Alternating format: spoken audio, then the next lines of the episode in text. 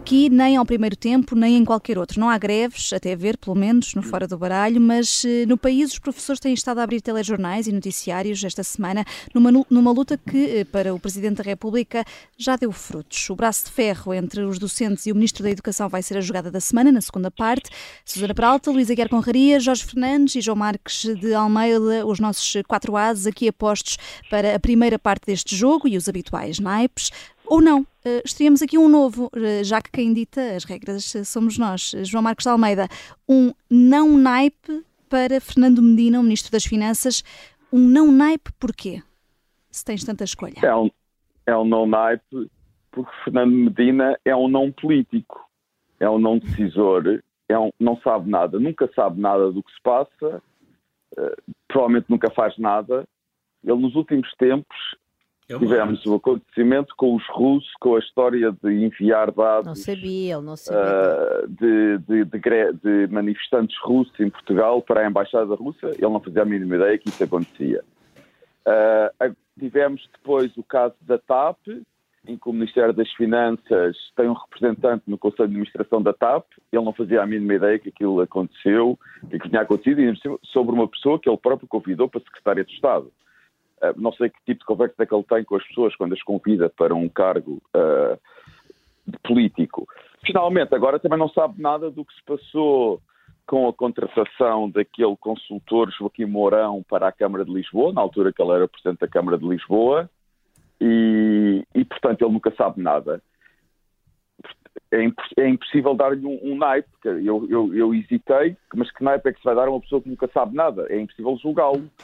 Mas há, só há um julgamento que se pode fazer, é que ele é absolutamente incompetente, porque tem que saber alguma coisa. Como é que um político pode não saber nada em cargos de desfia, em cargos executivos, como Presidente da Câmara de Lisboa, como Ministro e uma pasta importante no Governo, e não sabe nada, quer dizer, ele não pergunta, não, se quer, não quer saber, não se quer A propósito informar. deste último caso, é... João, uh, o, o, Ministro chamou esta quinta-feira à tarde, à tarde dos jornalistas, uh, disse que desconhecem absoluto esse processo uh, e a investigação do, do, do, tal contrato para a prestação de serviço em 2015, que foi assinado pelo próprio Medina e que, de acordo com o que foi noticiado, terá sido uma fachada para um esquema de angariação de fundos para o PS, diz o Ministro que desconhece absoluto, mas que é solicitou à Procuradoria Procuradora-Geral da República para que possa eh, prestar esclarecimientos. Mas, ó, Vanessa, o que é que ele vai dizer? Ele não sabe ministro, nada, o que é que ele vai dizer à Procuradora? O Ministro Parece convoca... Tudo. Vai lá dizer, olha, não sei de nada.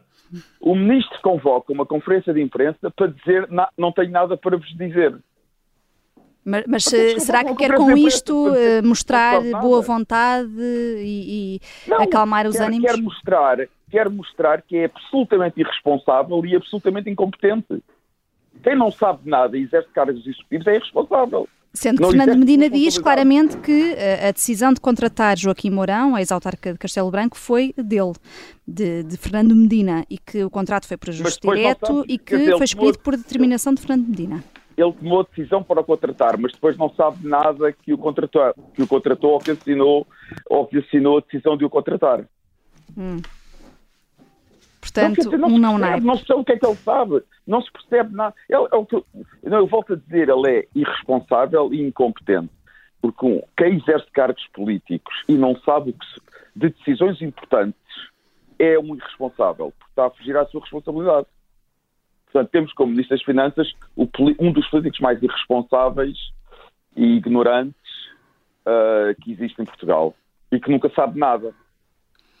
Não, mas eu, há duas coisas que ele sabe. Uh, uma é que ele sabe exatamente aquilo que não deve saber, portanto, ele é muito hábil nisso. E a outra coisa que claramente ele sabe, ele sabe escolher equipas, não é? Portanto, foi ele que escolheu assumidamente este Joaquim Mourão, uh, foi uma escolha dele, portanto, e também a Alexandre Reis foi uma escolha dele para, para, para secretária de Estado, portanto, ele é muito bom escolher pessoas para trabalhar com ele. Ó oh, Luís, é eu extraordinário. perguntava-lhe perguntava se ele sabe que é membro do governo. E fica esta pergunta. Será que é ministro? Uhum. Será que ele sabe que é ministro? Será que ele, ele, ele tem consciência que foi presidente da Câmara de Lisboa? Portanto, fica aqui este não naipe que, eh, na verdade, mais parece aqui eh, uma, uma espada bem afiada do, do João Marcos de Almeida, que ele habitua-nos muito a isso. A tomara eu dar, poder dar uma espada, é que nem lhe posso dar uma espada. Nem isso, nem isso podes dar. Entretanto, já agora até Marcelo Rebelo de Sousa eh, não se pronunciou sobre se o ministro deve ou não continuar em funções, acaba só por dar o benefício da dúvida, diz Marcelo, que das investigações às conclusões vai uh, uma, uma distância. Algum o Marcelo, comentário? ao contrário do ministro, sabe tudo. Portanto, uh, o ministro não sabe nada, o presidente sabe de tudo, é a conclusão do João Marcos de Almeida neste, neste primeiro não naipe uh, do, do, Fora do Baralho. Passamos para uh, outra carta, esta de Ouros. Vamos a, voltamos às cartas clássicas. Susana Peralta, queres presentear a audição da CEO da TAP, da diretora executiva, Cristina Mier Weidner, com, com este naipe. Porquê? Sim, mas eu também te vou dar a volta, Joker, porque isto na verdade são anti-ouros, porque a pobre da CEO da TAP disse que tinha o pior emprego do país. Eu não posso dar ouros em consciência, que é uma carta que representa o dinheiro e a prosperidade a uma pessoa que tem o pior emprego do país. Um, então, uh, onde é que eu quero chegar? Portanto, ela de facto, segundo uma notícia recente, uh, ganhará meio milhão de euros por ano, o que a mim me leva sempre a questionar: será que Será que, mesmo que tenha o pior emprego do país, será que não está bem compensada por isso? Mas enfim, fica a dúvida no ar. Uh, e a minha pergunta é a seguinte: como é que uma pessoa que ganha meio milhão de euros por ano para ser CEO e, portanto, responsável máxima das decisões de uma empresa pública, uma empresa privatizada, uh, peço desculpa, uh, nacionalizada, e por isso tem lá o nosso dinheiro, renacionalizada, obrigada, e por isso tem lá o nosso dinheiro, que será privatizada em breve, esperemos. Uh, ela também é um bocadinho como Medina, também não, não sabe nada. Então, o comunicado à CMVM, em que, uh, se, que dava a entender que a, que a Alexandra Reis teria saído da TAP pelo próprio pé.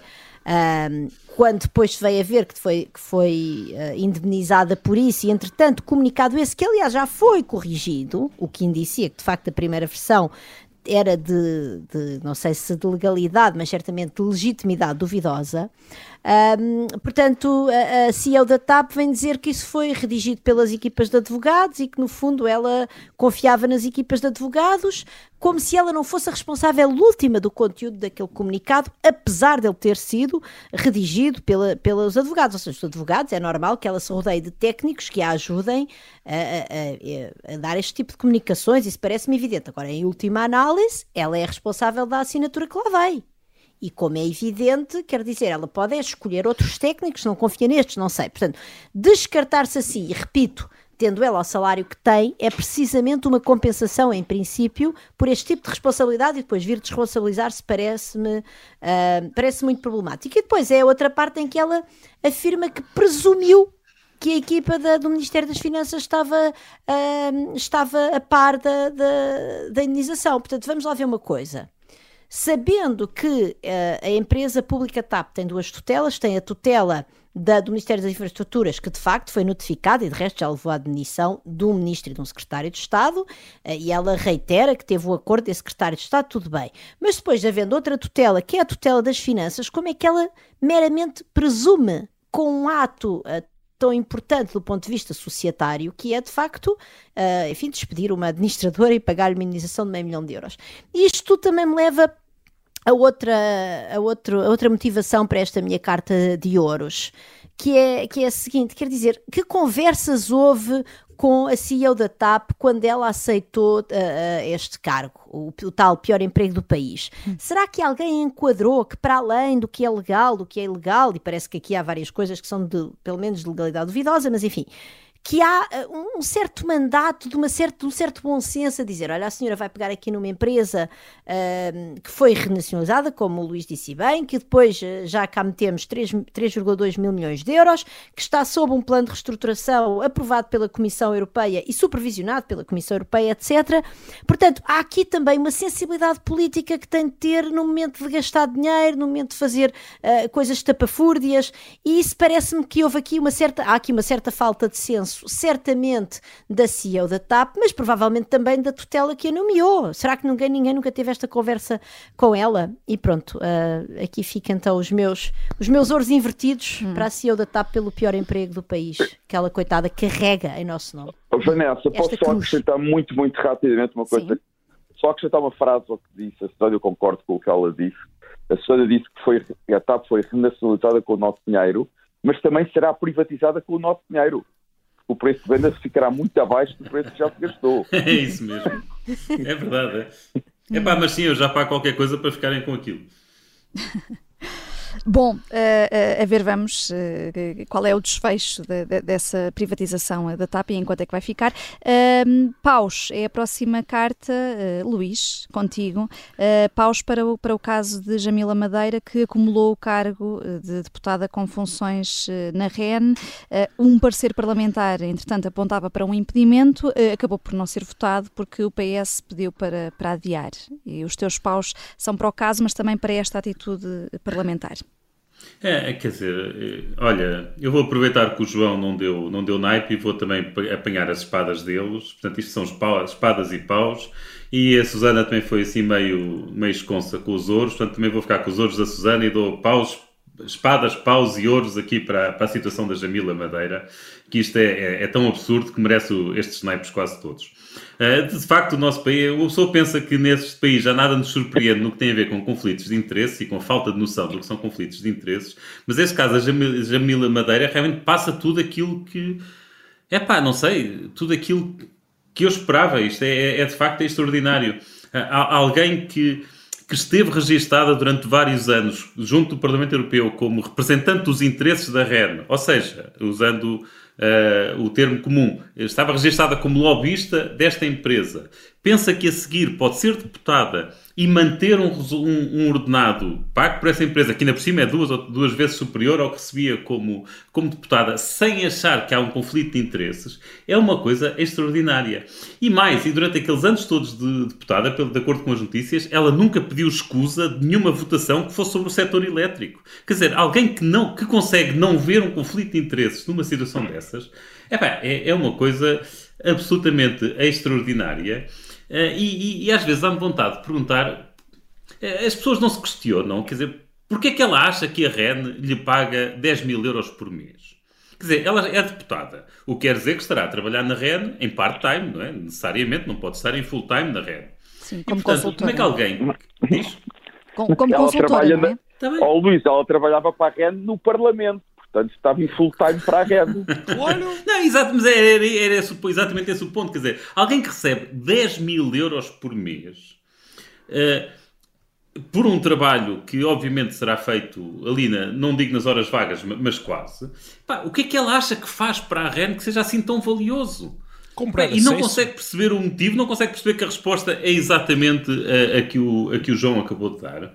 E, eu, pronto, eu, eu, eu este, este país não, não cessa de me surpreender com esta questão dos conflitos de interesse, e acho, mas acho que este, este excedeu. Quer dizer, a única coisa que eu vejo se compara com isto é, é do ministro Manuel Pinho, que andava a ser pago pela, pela EDP enquanto era ministro.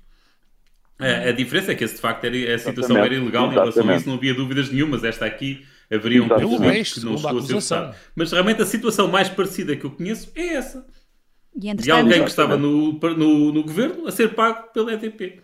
Pronto, agora era claro que aquilo era feito às escondidas e era ilegal, mas e, entretanto, Jamila Madeira moral, acabou por coisa. renunciar a essas funções na REN para evitar, lá está, o tal parecer negativo uh, do Parlamento. O Chega uh, está a insistir nisto e acabou por pedir novo parecer à Comissão de Transparência. Portanto, e, é, um, é, é um caso que ainda não está fechado. E, e, e, o Chega fez bem, e o Chega fez bem, até porque isto deve sinalizar futuros casos. Assim, alguém que seja consultor de uma empresa que, que tem relações com o Estado português daqui a uns anos uh, já sabe, já fica a saber se, se está impedido ou não e escusamos de voltar a passar pelo mesmo. Portanto, espero que isto faça jurisprudência. Então, é evidente que aqui a única.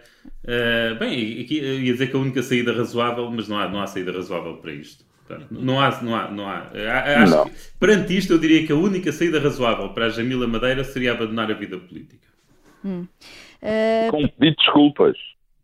Passamos, portanto, destes naipes sobre eh, casos e casinhos eh, para um outro que tem que ver com, com, com a azafa eh, parlamentar e com ânimos exaltados que por vezes acontecem no Parlamento. Uh, Jorge Fernandes, as tuas copas são para isto. Foi deixada uma corda com uma forca à porta dessa instituição. Deixe-me só terminar. Eu peço imensa Deixe-me só terminar. Sr. Deputado, Desculpe. Peço imensa desculpa. Poderíamos essa, o Sr. Deputado faz favor de é se calar enquanto eu estou a falar. Peço imensa ao mínimo possível. Tudo bem. Portanto, eu interrompo, o Sr. Deputado cala-se e depois prossegue. porque senão isto é ingerível. Manifestamente, a sua interpelação não é sobre a condição dos trabalhos.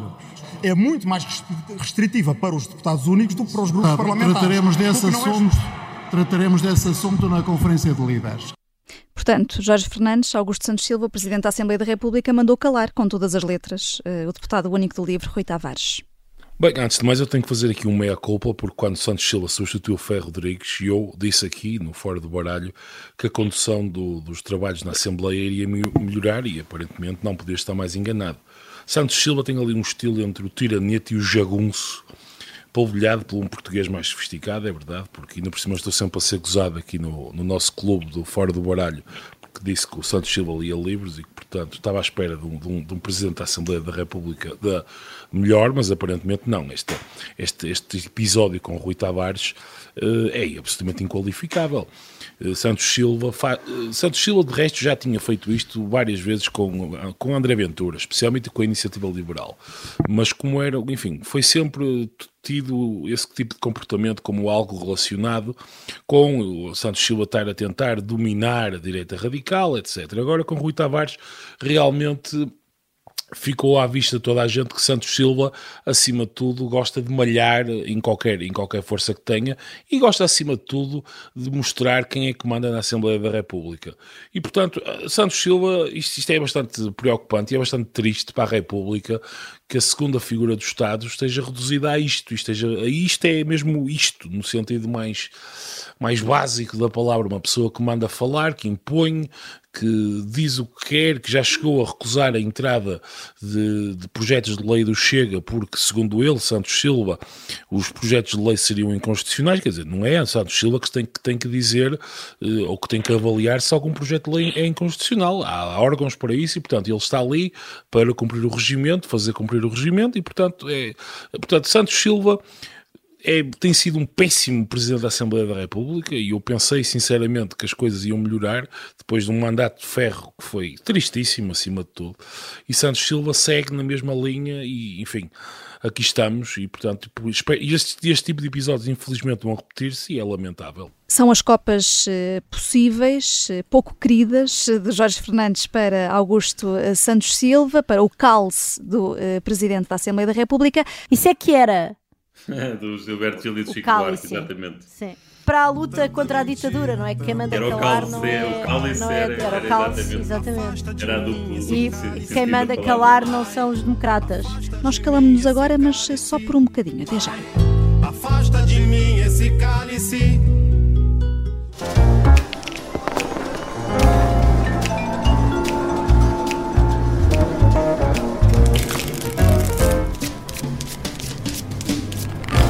Assim, à primeira vista, até parece que o governo cedeu em quase tudo o que os professores queriam, mas os sindicatos não arredam pé dos protestos e o Ministro da Educação faz, ao mesmo tempo, finca-pé na recuperação integral do tempo de serviço congelado, não cede, só promete que não volta a congelar as carreiras. Nesta jogada da semana, temos um braço de ferro no meio de negociações que ainda estão em curso ah, e já se percebeu até pela entrevista do Ministro da Educação na RTP3 que não há margem para um entendimento a 100%. O tema da educação, a Susana Peralta diz-te muito, como nós sabemos, ah, e também és, ao mesmo tempo, economista. Olhando aqui para os dois braços em jogo, que medição de forças é que consegues fazer? Ah, a mim parece-me que, que, que este é catastrófico para o Ministro da Educação e para a credibilidade do Ministro, não é? Independentemente de, de- da avaliação que nós possamos fazer acerca das reivindicações das pessoas serem justas ou não. Mas ter aquela mobilização na rua. Ahm, depois, de, enfim, de- de- sendo este o ano de, em que o ministro vinha com ideias, aliás, de reforma de currículos, eh, tivemos, aliás, há um artigo ótimo que eu aconselho a quem nos está a ouvir, do Alexandre Homem Cristo no site do Observador acerca da reforma dos programas de matemática, a dizer, enfim, com críticas, ma- mas, mas é o que eu quero aqui assinalar é que é um ano de várias mudanças nas escolas, a reforma dos currículos, algumas reformas curriculares, o, o famoso plano 21-23 de, de recuperação da aprendizagem, enfim, que vale o que vale, eu sou bastante crítica desse plano, mas do ponto de vista da imagem e do ponto de vista uh, da, da, do elan político do ministro João Costa, é, era, um, era um ano bastante importante e, e, e parece-me que ter uh, estas pessoas todas na rua, esta mobilização e uma greve continuada e esta ideia da greve às postas, não é? Por distrito, é, é péssimo e, portanto, parece-me que o ministro está claramente ferido. Um, Agora, também, também se calhar gostava de falar um bocadinho do, do papel dos professores nesta história, não é? Porque parece-me que é, parece-me evidente que há muitas reivindicações dos professores que são justas, desde logo nas condições de trabalho. Aliás, eu tinha, escrevi aqui há já há bastante tempo sobre uma professora que eu conheci que tinha ganho o Global Teacher Award, portanto, uma professora que foi reconhecida por um júri relativamente enfim, aos, aos à qualidade pedagógica dos projetos que desenvolvia uh, com os seus alunos. Um, e essa professora um, estava, portanto, uma professora premiada, repito, premiada, chama-se Inês Rodrigues. Um, ela, ela estava uh, há duas décadas a trabalhar no sistema de ensino sem uma posição permanente, a acumular horários em diferentes escolas, todos os anos a procurar colocação. Um, e, portanto, obviamente que isto é catastrófico, quer dizer, nós não podemos ter um sistema do, do, de ensino público baseado em, sem, esta, sem capacidade para reter talentos, porque aqui estamos a falar de uma pessoa com talento e, no fundo, o, o sistema tem um pouco um problema que é, há professores mais antigos com imenso com, imenso, com imensas regalias e, e, depois há outros que, mas esta já não é assim tão recente, não é? Porque já cá está há duas décadas e, no entanto, não consegue colocação uh, permanente. E isso também me leva a uma certa contradição na luta dos professores, porque parece que eles querem, como é que se diz, sol na eira e chuva no, no nabal, não é? Porque eles, por um lado, querem uh, esta capacidade do sistema, enfim, de terem as suas colocações permanentes e não sei o quê. Uh, querem melhores condições de trabalho, o que é perfeitamente legítimo, mas depois não querem nem ser avaliados, ou enfim, não querem ser avaliados em moldes que façam minimamente sentido, não querem a autonomia das escolas na contratação, que me parece que é um passo absolutamente fundamental para se poderem constituir equipas pedagógicas que façam sentido para a realidade daqueles alunos, da realidade socioeconómica daquele local, etc. E, portanto, nada disso faz sentido. E depois, repara, eu queria só aqui dizer mais uma coisa.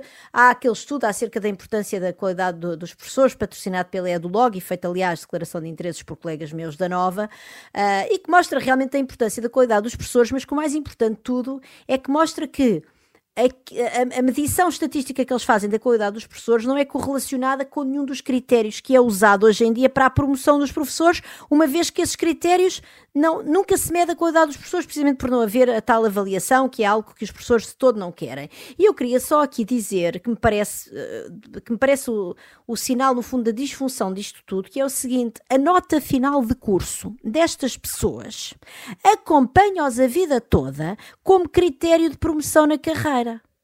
E uh, isso é uma, quer dizer, é, é, completamente absurdo e não faz sentido nenhum. Mas, no entanto, eu li o Mário Nogueira a dizer que um, que pronto, que o critério não é, não é assim, que os critérios não são perfeitos e tal, mas que apesar de tudo de, são baseados, por exemplo, na nota de final de curso e portanto tão maus assim não são. O que é que interessa? Por exemplo, vamos lá ver, eu por acaso não sou professora do ensino secundário, mas sou professora. O que é que interessa a nota que eu tive quando graduei do meu curso de Economia? Há, há 20 anos atrás, há mais de 20 anos, na verdade, infelizmente. O qual é a lógica disto? E, portanto, uh, enfim, parece-me que, que apesar de, do ponto de vista político, o ministro parece que está bastante fragilizado. No entanto, nesta luta dos professores, há de facto muitas contradições internas e, e custa um bocadinho então perceber como é que isto se vai desenrolar, como é que se vai desenrolar este nó, tendo em conta uh, estas contradições. Uhum. Uh, uh, e já vamos olhar para, para, para essa posição em que está neste momento o, o, Ministro da Educação, mas olhando para as negociações que estão aqui em cima da mesa e para essas contradições que, que, que estás a apontar, Susana, Luísa Guerra Conraria, vês aqui também contradições? Estas propostas, diz a Federação Nacional dos, um, de, de, Educação, que acaba até por se juntar a estes protestos agora, a FNEC, as propostas do Ministério são pouco sim pouquinho. Eh, achas que são pouquinho? Vês também contradições aqui? O que é que, que, é que te parece? Uh, bem, uh, as, as, eu, eu, acho que, que, o Ministério da Educação, o Ministro da Educação faz várias propostas. Não, o conjunto de propostas que faz não, não pode ser considerado pouquinho. Uh, quer dizer, o, o facto de se reduzir a, as deslocações máximas de 200 para 50 km faz uma grande diferença, sendo essa uma, uma das muitas queixas dos professores. Claro. Uh, as promessas de, de não andar sempre a fazer concursos, portanto, os concursos 4 em 4 anos acabarem. Uh, portanto, há aqui várias coisas que vão melhorar a vida dos professores que estão a ser propostas e que não, não penso que possam ser pouquinhas. O que me parece é que poderá acontecer numa altura em que os professores já estão cansados e já estão, uh, vou usar um termo que se usa muito, que já estão radicalizados. Uh, e ainda por cima, o sucesso destas greves e destas manifestações uh, falo-vos acreditar que, que, podem esticar um bocadinho mais, não é? Portanto, o, o, o, uh, isto é como um, um, predador sente quando a presa está ferida, não é? Portanto, e neste momento é óbvio para todos os sindicatos e para toda a gente que o governo está ferido e, portanto, esta é a altura de, de reivindicarem o mais, o mais que podem para conseguirem as maiores cedências que conseguirem. Uh, eu, eu, devo dizer que concordo com, com, com, o que, com tudo o que a Susana disse. Uh, e, e, portanto, é, é, importante, é evidente que é importante melhorar muito a situação dos professores. Uh, é evidente que muitas das, das, suas reivindicações são realistas, irrealistas e contraditórias, mas depois cabe ao processo negocial uh, resolver, limar essas arestas. E pronto, espero, espero que isso corra bem, ou, ou espero que isso avance. Uh, espero no sentido de desejo, não é no sentido de prever que, que isso venha a acontecer. Mas o Ministro Para, das Finanças também deveria estar nessas negociações? Uh, o não, Presidente da República não, veio defender isso não, mesmo. Não, não, mas não. Quem tem de estar é o Primeiro-Ministro, não é o Ministro das Finanças. O, o, Ministro das Finanças tem um papel que é garantir que as despesas, que as receitas são iguais às despesas. Ou que as despesas não excedem as receitas, uh, com determinados limites, e claro, pode melhorar muito uh, a forma como o processo orçamental se desenvolve, mas isso a Susana já falou várias vezes. a questão do, da importância que se dá à educação e qual é o peso que o orçamento da educação tem no orçamento global, isso é uma responsabilidade do Primeiro-Ministro, não é do Ministro das Finanças. Mas também, uh, Luís, finanças, estar lá quaisquer que sejam os acordos, igual, diz desculpa. Ele não sabia de nada. Ele tinha pois ele não sabe, é, nada, é chato, é chato. É, chato, é verdade, é verdade. Quer dizer, é de repente coisa, portanto, não, podemos ter uma situação em que o Ministro e o Primeiro-Ministro aumentam os salários dos professores e depois não são aumentados porque o Ministro não soube do aumento e não lhes paga de acordo com o aumento. Uh, portanto, mas, mas respondendo à tua pergunta, Vanessa, não. Se, se, decidir aumentar o orçamento da educação uh, e pa, passar a pagar mais aos professores e investir mais nas escolas e por aí fora, o Ministro das Finanças continua com a mesma tarefa, que é garantir que as receitas e as despesas são iguais do Estado. Portanto, ou seja, que temos um orçamento equilibrado. A decisão política de onde é que se vai buscar o dinheiro para financiar a educação, isso é um problema do António Costa e não do Ministro das Finanças. O António Costa é que vai é que terá de saber se quer investimentos na saúde, ou se quer investimentos na segurança, ou, ou investir menos noutra, noutra coisa qualquer. Uh, ou ir buscar dinheiro ao PRR para, para isto. Portanto, essa é uma decisão não do Ministro das Finanças, mas sim do Primeiro-Ministro. Uhum. Uh, agora, eu, uma coisa que eu queria aqui dizer, eu, eu, e que não cheguei a dizer. Eu gostava que isto se passasse rapidamente, porque era importante discutir educação. E qual é a educação que nós queremos para o país. Uh, e o, a Susana estava aqui a falar da, da questão do currículo da, da, da matemática. Uh, temos um artigo do, uh, do Alexandre Homem Cristo a chamar a atenção para, para isso, uh, para esse currículo, mas e porquê é que isso acontece? Porque houve uma tomada de posição da Sociedade Portuguesa de Matemática a falar de, de um retrocesso histórico e de, e de, e de uma concepção verdadeiramente atrasado e contracorrente com os outros países. Hum. E, portanto, estas discussões também são importantes. Aliás, na verdade, são mais importantes são a longo mais prazo. Importantes. São as mais importantes. E nós devíamos estar a discutir o que é que queremos do ensino português. Porque neste momento tenho verdadeiramente o medo de, estarmos a entrar numa época de super facilitismo, e este ministro já era um ministro que tinha essa tendência, já era um, portanto, já, já enquanto secretário de Estado teve um bocado essa tendência, mas de, de, para acabar com os exames e por aí fora. Mas neste momento tenho medo que ainda haja um propósito, uma vontade maior de entrar numa, numa era dessas, super facilitismo, para disfarçar o desastre que foram os últimos dois anos. Eh, porque a melhor forma de disfarçar eh, os, os atrasos na aprendizagem é os alunos tirarem todos boas notas na mesma e passarem todos e, e por aí fora. Portanto, eu acho que era muito importante discutirmos a educação a sério. Susana?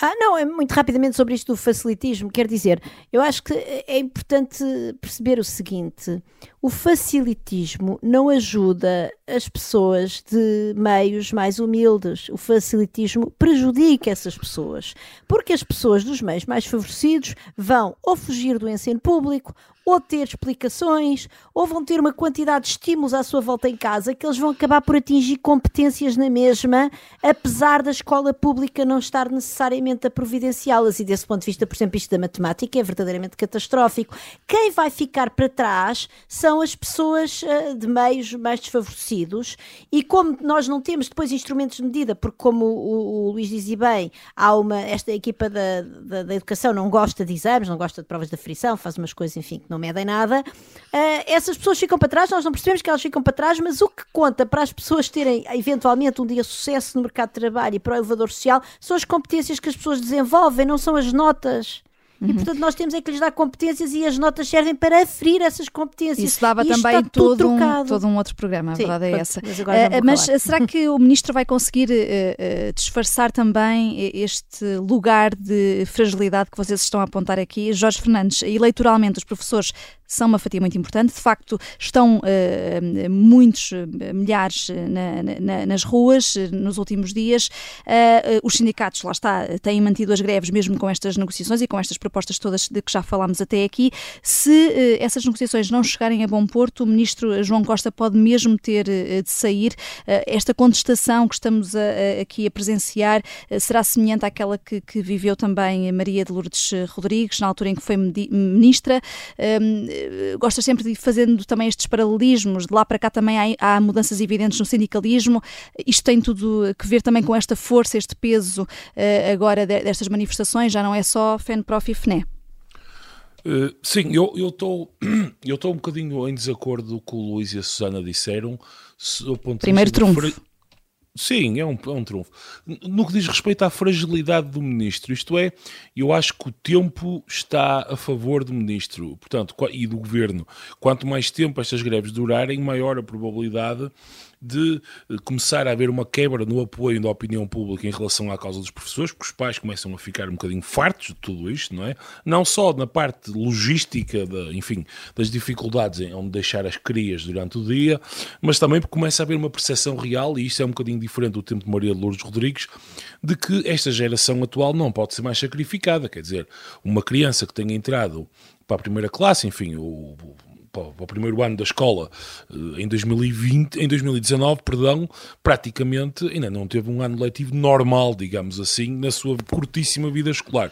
E, portanto, não, acaba a escola primária, acaba o primeiro ciclo sem ter um ano normal. Portanto, 19, 20 não foi normal, 20, 21 não é, 21, 22 também não foi, e agora está-se a ver que 22, 23 também não vai ser. Exatamente. Portanto, se as pessoas acabam a quarta classe que... ou o primeiro ciclo sem ter tido um ano de educação normal. É absolutamente extraordinário. Eu acho que é desastroso. É, desastroso. É, é, é, uma coisa é um absurda. Isto. absurda. Isto, isto, pode ter. É um Estado pa, pa, falhado. Dizer, isto tem consequências. Isto, isto, é, isto tem consequências para a vida individual de, de, de cada uma daqueles meninos e meninas a, a muito médio e longo prazo. E isto tem que ser uma coisa que deve fazer o governo refletir mas também, na minha opinião, enquanto pessoas com responsabilidade social, os professores também têm que refletir um bocadinho sobre isto, porque eu percebo que a, a greve é um direito sagrado, essas, enfim, eu tenho que fazer aqueles caveats todos habituais. Agora, é muito diferente fazer uma greve em que, tenha uma, em que haja uma disrupção das aulas durante dois, três meses, num contexto normal, digamos assim, ou uh, querer juntar uma greve e muito tempo sem aulas e com, todo este, com tudo isto que está a acontecer num contexto que já, estava, que já estava a ser muito difícil nos últimos anos. E, portanto, eu acho que o Governo e o Ministro saberá jogar isto e saberá pôr a opinião pública eh, rapidamente contra os professores, digamos assim.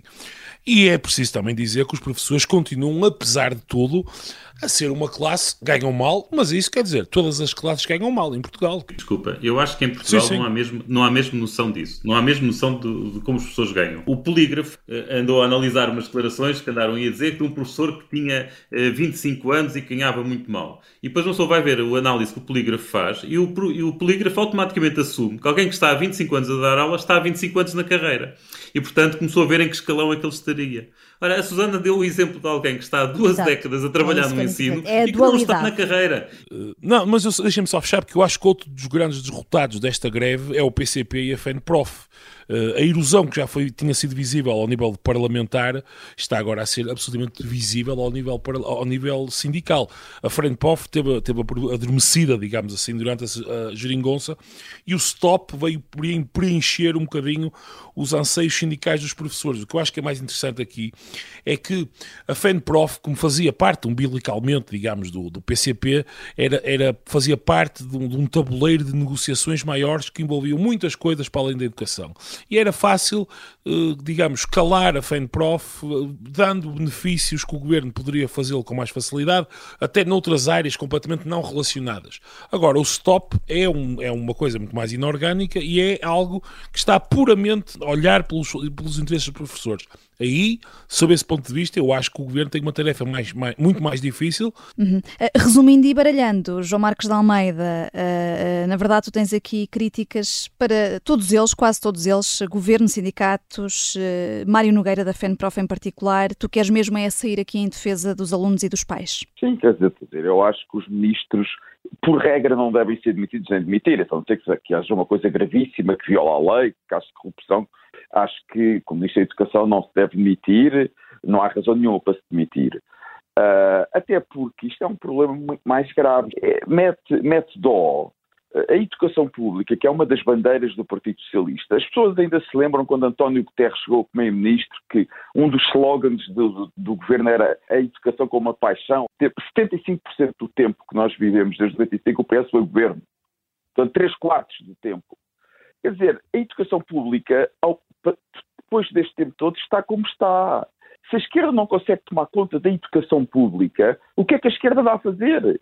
É uma paixão da esquerda a educação pública. O, que o PS não tem são políticas corretas para a educação pública. Depois, o segundo problema, os sindicatos, alguns deles têm objetivos políticos. Uma coisa que me faz imensa confusão é os líderes sindicais, como Mário Nogueira, alguns deles, serem simultaneamente membros de partidos políticos e fazerem, no fundo, uh, têm objetivos políticos. Faz-me confusão que não haja limite de mandatos para quem está à frente do sindicato. E tem que haver, sobretudo, por acima de tudo, os interesses dos alunos. Eu acho que os interesses dos professores são fundamentais. É fundamental valorizar a carreira de professor. Tem que ser dignificada. Acho que devia haver mecanismos de de compensar os professores através de bónus anuais, se forem bem avaliados ou não forem bem avaliados. As pessoas têm que ter estímulos para exercerem bem a sua profissão e a mim não me choca nada, sou uma pessoa de direita, não me choca nada que parte desses estímulos sejam estímulos monetários, financeiros, acho que não há problema nenhum. E, portanto, eu acho que as pessoas têm alguma razão. Agora, devem pensar sobretudo também nos alunos. Eu só queria relembrar, quando as greves começaram na Europa industrializada, as greves visavam prejudicar normalmente as empresas, as grandes indústrias. Na altura, as, as greves eram feitas pela classe trabalhadora, não por funcionários públicos, sobretudo. E, portanto, havia um objetivo claro que eles iam prejudicar. Ora, as greves dos professores, no fundo, estão a prejudicar mais os alunos do que quaisquer outros. E não são os alunos que podem mudar a situação dos professores. Uhum. E, por exemplo, as pessoas podem fazer protestos, como fizeram no fim de semana mas com as greves deveriam ter um pouco mais de cuidado e, como disse o Luís, pensar também, ou, ou Jorge, já não me lembro, nos interesses dos alunos. Para terminar, uma situação que eu sei que aconteceu. Nestas greves que houve a semana passada, os alunos não sabem que vai haver greve. Portanto, vão para a escola às 8 da manhã, alunos de 7, 8 anos, sem saber se vão ter aulas ou não. Eu, eu acho que isto é, é, violento para crianças daquela idade. Quer dizer, se fazem greve, não se pode avisar os pais e os alunos que há greve. Agora é que é mesmo, mesmo para terminar, eu sou absolutamente favorável a que se valorize a escola pública. Eu, eu tenho três filhos, sei muito bem como uh, o, o, as angústias que é arranjar boas escolas para os nossos filhos. Pude pôr os meus três filhos numa escola privada, não tenho problema nenhum em admitir, mas os, podermos dar uma boa educação aos nossos filhos é talvez a coisa mais importante como pais. E tenho muita pena que, muito, que milhões de famílias em Portugal não possam neste momento dar uma boa educação aos seus filhos. Porque isso só, isso só tem uma consequência que vai manter as desigualdades da nossa sociedade. Porque muitas vezes são aqueles que mais precisavam ter uma boa educação porque nasceram em meios mais pobres, que são obrigados a ir para a escola pública e não conseguem deixar de estar nesse estatuto social e isso é gravíssimo. E essa e preocupação que... sobre, sobre a, a, a, educação, sobre discutir educação ficou aqui bem patente, além destas negociações entre professores e governo que ainda estão a decorrer. Aqui no Fora do Baralho nós temos de negociar muitas vezes os temas, já que a atualidade é sempre tão rica em Portugal e não dá para falar de tudo. Uh, só não negociamos é a grelha de programação. Cá estaremos na próxima sexta-feira, ao meio-dia. Até lá.